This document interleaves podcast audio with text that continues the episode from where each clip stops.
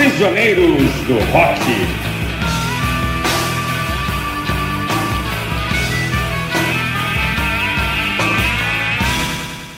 Prisioneiros do Rock está no ar, Christian, Jair e Felipe. Hoje vamos dar continuidade à discografia do Ira, falando dos discos dos anos 90.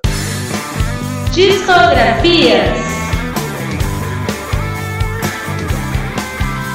Mas antes dos discos do Ira, nós vamos abrir uma exceção na nossa regra e falar de um disco solo de um dos integrantes da banda. Amigos Invisíveis, é, lançado pelo Edgar Escandurra em 89, entre o Psicoacústica e o Clandestino.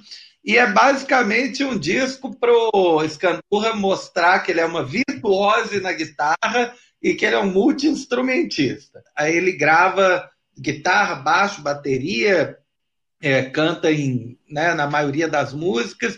Acho que eu, tem um piano né, em uma faixa que é a mulher da época que toca. É, Tassiana, Tassiana Barros, que era do Gangue 90. Ele se parece assim com o início ali do, do Ira, as músicas são mais cruas. Não, mas é um disco sem hits, né? Sem, é, com músicas até que vieram a ser conhecidas depois, quando tocadas pelo Ira no, no acústico, né, ou ao vivo, mas na época eu não me lembro desse disco ter tocado, ele passou em brancas nuvens. De fato, assim, muito bem tocado, né? ouvindo com mais calma agora, mais recentemente, muito bem tocado. É, essa Bem-vindo Daniel, que eu acho que é em homenagem ao filho dele, é uma beleza, né, cara? Uma, quase, quase prog, né? Muito bonito, né? E tem Abraços e Brigas, as músicas dele com a Tassiana são, são bem legais, né? E tem uma gravação de Gritos na Multidão também, que era uma música que originalmente foi gravada pelo Ira. A única coisa que eu não entendo, assim, é, no disco é a cover de Our Love Was do, do The Who. E eu não, nem, nem gosto tanto, não acho uma música interessante, não, mas acho legal a coragem. Não, vou gravar o que eu gosto e tal, né? Essa música deve, deve fazer parte da infância do, do Edgar, a influência do Pete Townshend no Edgar é evidente, assim, a própria postura dele de, para tocar e tal. Quer dizer, é uma escolha totalmente pessoal do Edgar, assim, não quis ser óbvio, né? Não quis gravar, sei lá, é, Behind Blue Eyes, né, por exemplo. É, primeiro falar que eu acho esse disco uma pequena pérola perdida dos anos 80. Ah. Eu achei ele muito bom. Eu conheci as músicas que depois foram regravadas pelo Ira, Abraços e Brigas, Culto de Amor, mas eu acho que é um disco muito bem pensado, muito bem planejado, ele tem cara de álbum, a sonoridade toda combina, tem muita música instrumental, mas acho que a sonoridade de todas as músicas combina muito bem entre si, a ordem das músicas também vai te caminhando para você ficar dentro do álbum cada vez mais. Eu acho que Minha Mente Ainda é Mesma é um semi-hit que não tocou, não fez sucesso, mas é uma música com potencial radiofônico, uma pena que não estourou. E Gritos da Multidão tem uma sonoridade que combinaria perfeitamente com Vivendo Não Aprendendo, né? Se essa versão tivesse entrado no Vivendo Não Aprendendo, teria ficado espetacular. Ah, é. Combinaria perfeitamente. Mas, o, como o Jair falou, o Edgar quis tocar todos os instrumentos, produziu o disco, cantou, então ele passou boa parte de 89 envolvido nesse projeto, depois ele fez alguns shows ainda para divulgar. E aí, quando chegou o final de 89, ele tinha que entrar no estúdio com a banda para gravar o próximo disco, para cumprir o contrato com a gravadora. E aí ele não tinha mais material. Ele tinha gastado tudo que ele tinha feito de bom em 89 com esse álbum solo. Imagina só, se ele tivesse pegado Abraços e Brigas, que é muito legal, Minha Mente Ainda é Mesma, Culto de Amor, a própria Bem-vindo Daniel, que é muito bonita. Muito né? bonita, cara. Se essas, Achei muito legal. Se essas músicas tivessem virado músicas do Ira, o Clandestino seria um álbum ainda melhor. Apesar que eu não acho que o Clandestino seja um álbum ruim, mas ele é um álbum um pouco perdido, assim. Ele tem coisas muito boas, mas ele, eles tiveram que pegar faixas muito antigas da banda aqui para poder completar as 10 faixas uhum. que ele tem, e algumas coisas não funcionam tão bem. Nasci em 62, por exemplo, é uma música que o Edgar fez por 17 anos, é a última faixa do disco. Uhum. É uma coisa que ficou muito datada, muito boba. Uhum. Apesar do arranjo ter ficado legal, mas eu acho que a letra já não faz nenhum menor sentido para um cara de quase 30 anos estar tá cantando como se fosse um adolescente rebelde ali. O dia, a semana e o mês também, que é uma música antiga, eu acho que não, não funcionou bem no disco. Patroa também não gosto. Melissa é uma música bem experimental, começa com berimbau, mas também é uma música que eu acho que não funciona tão bem. Mas tem Tarde Vazia, o hit do, desse disco aqui, ela, ela, tocou bastante no rádio na época. Cara, Efeito Bumerangue, eu acho uma música divertidíssima, super animada. Boneca de Cera é muito bonita. E Clandestino eu acho uma faixa sensacional. É uma porrada, vai crescendo. A parte final aqui é um hard rock muito poderoso e é a melhor faixa do disco para mim, a faixa título. A primeira coisa que me veio à mente na hora que eu ouvi o Clandestino é que eles estavam trabalhando mesmo essa ideia de fusão de estilos, né? Melissa, por exemplo, é, é uma música com vários samplers, com uma influência hip hop, me pareceu assim um pré-mangue beat até. Patroa, que realmente é uma música fraquinha, mas ela faz uma mistura assim, né, de rock com country, com solo que é um solo de guitarra tocado meio no estilo de banjo, tem uma batida marcial no dia, semana e o mês. É, em cabeças quentes eles mixam samba com rock, que também o resultado acaba não ficando muito bom. E é o primeiro disco onde dá para notar já uma perda de potência vocal do Nazi, né?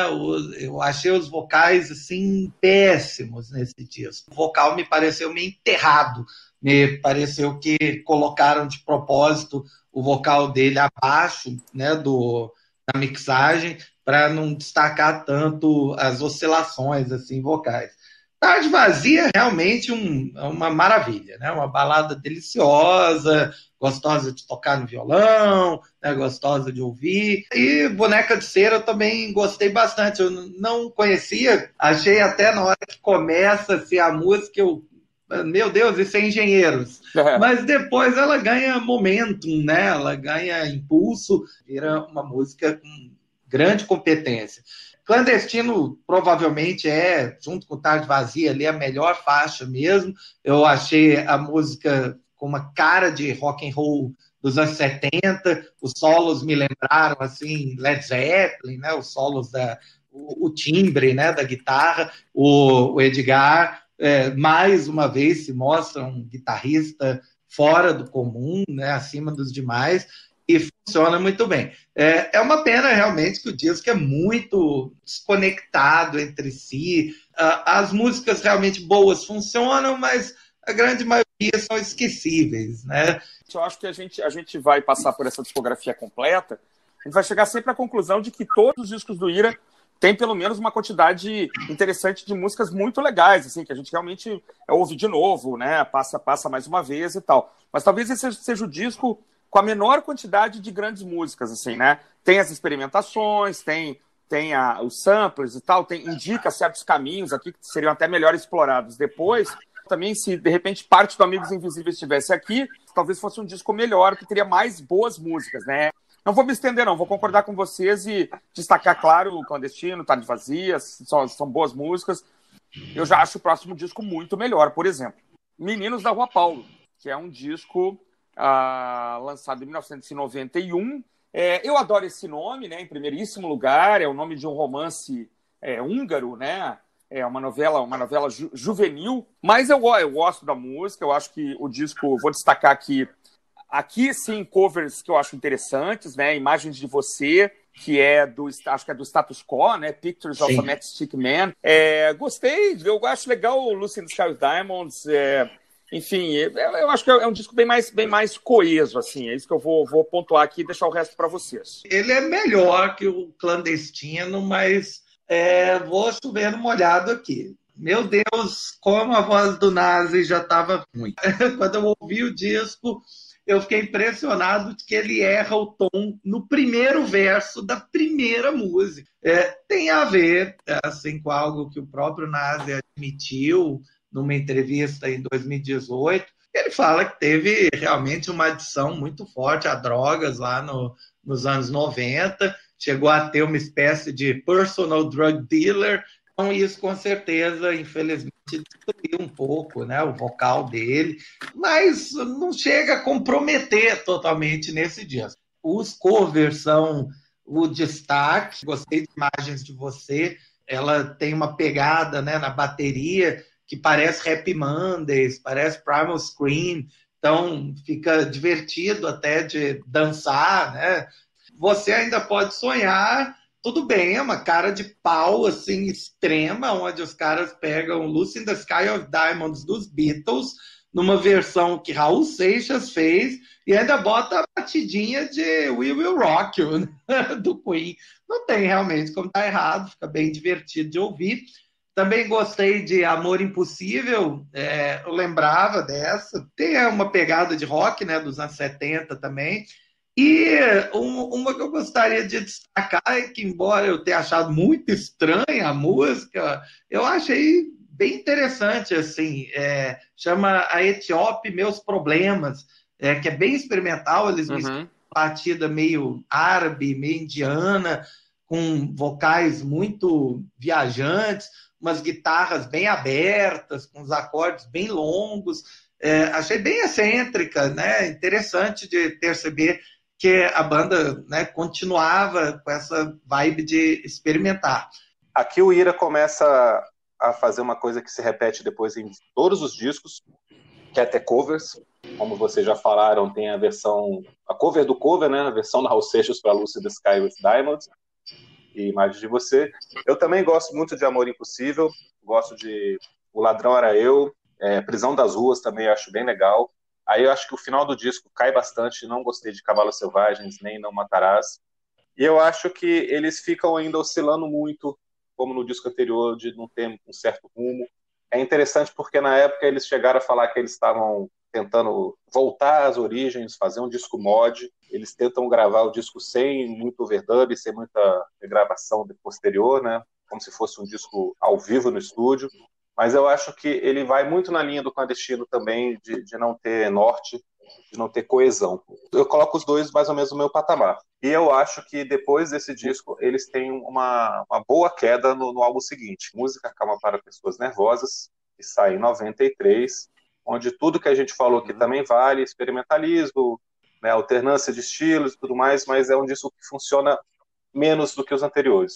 Eu acho que aqui, novamente, tem cover, tem Raul Seixas de novo, tem Rolling Stones, mas a única faixa que realmente se destaca é Arrastão, que é uma boa faixa, e Balada Triste, que é uma regravação de uma música dos anos 50 e que ficou numa é. versão meio bluseira interessante. Mas o resto do disco é, é, muito irregular, muito fraco. E uma capa horrorosa também, né? Na, a capa, eu acho que é a pior capa. A capa é a pior. É a pior capa da banda. A, a capa é a pior da história mesmo eu achei o cover de Pai, é, Pai Nosso da Terra, né, do Raul Seixas, muito fraco. O cover é, dos Rolling Stones, que é Sweet Smile Sweetly, né, eu acho, é, é, honesto, é bem o estilo da banda, mas também é muito fraquinho. É, como destaque negativo, eu acho que fica o homem esperto, mas a morte é mais. Fica, fica com uma cara de uma música pretensiosa, é, uma, uma coisa que destoa completamente da, do estilo da banda. Eu, eu não gostei, não consegui. Balada triste, realmente, eu quando eu comecei a ouvir, eu, gente, mas eu conheço essa música, é, mas não era Coira, era alguma gravação lá dos anos 50 ou 60 mesmo. Eu Angela acho... Maria, né? É, cantoras, cantoras do rádio. Ficou parecendo Erasmo Carlos, é, é, parecendo a, a, uma pegada, né? Ser, ser cientista na música, que eu achei interessante. É o momento, talvez, o, o low point da banda. É, se eu tivesse que escolher assim, o pior disco do Ira, é esse. Ah, eu me lembro quando eu vi a capa a primeira vez, achei que era um disco do Ratos de Porão, não sei porquê. Sério, eu lembro de, de, ver e falar, olha, disco novo do Ratos. Não, era o Ira. Eu falei, mas que porcaria de capa é essa, cara? Então a gente tá diante da pior capa da banda, sem dúvida. Né? Não, não entendi a piada, não entendi a, a brincadeira. Eu também vou, vou, repetir alguma coisa que vocês falaram, gosto de arrastão, eu gosto da cover do, do, dos Stones, eu adoro, na verdade, o disco que tem é, She Smiled Sweetly, né, que é o Between the Buttons. É, eu, eu gosto de Homem Esperto, mas a Morte é Mais, não sei porquê, mas eu acho, acho legal. Acho, é, aí eu entendi a piada, eu acho, aí entendi a brincadeira. Balada Triste, eu acho que aqui o Nazi começa a descobrir essa vocação que a nova voz dele teria para o blues, né? Acho uma ótima ideia, assim, né? Você pegar uma música tão antiga, que é gravada daquela forma tão emboleirada, né? Como eram aquelas faixas da época, e você fazer um blues, né? E, a, e acho que a letra combina também e tal mas é do, dos que eles vão fazendo até agora, é o ponto mais baixo, sem dúvida nenhuma. E uma coisa que a gente dá para perceber bem nos discos do Ira é que mesmo nesse álbum ele tem arranjos legais, ele tem ideias boas, Sim. a banda está tocando muito bem, uhum. só que tem um problema com melodia e com letra, que vai ficando muito pior depois do Psicoacústica. Né? O Psicoacústica é um álbum excelente, mas depois disso eles começam a ter muito problema com essa conjunção do arranjo da música com a melodia, com a letra. Eu acho que as letras do Ira estão ficando muito fracas. Tem versos que são muito Aham. pueris, sabe? Rimas muito óbvias. aham. E as melodias também não são grudentas, não são, não pegam, né? Não empolgam. Mesmo quando aí você vê que a música tem uma ideia boa, mas parece que não, não faltou tempo É. para trabalhar melhor, faltou um produtor para mexer na música, não sei. Mas aí a gente tem a volta das grandes capas, né? O disco 7. É uma capa linda, né? É, eu adoro essa capa, eu adoro esse Essa disco. capa- eu, eu achei esse disco muito bom. Não tem música ruim nesse disco. É, e as covers estão muito boas. Né? Eu acho que as músicas são todas muito legais. Você não, não tem uma música que você diga essa música é fraca. E Você Não Serve Pra Mim, do Roberto, é, é para mim é uma das melhores músicas do Roberto Carlos. House of the Rising Sun é, é um clássico dos Animals, né? E que a banda gravou. Eu acho que a banda aqui ela, ela, ela recupera os bons trabalhos aqui de anos anteriores. É, o disco ele é sujo, né? As, as músicas elas têm mais peso. É, parece que o hiato, né, que a banda teve fez bem. É, tava na hora realmente de dar uma paradinha. O Girassol é uma balada magnífica, né? Melodramática, mas eu acho que não faz feio na harmonia. A letra é bobinha, é, mas é uma, é uma delícia de, de escutar.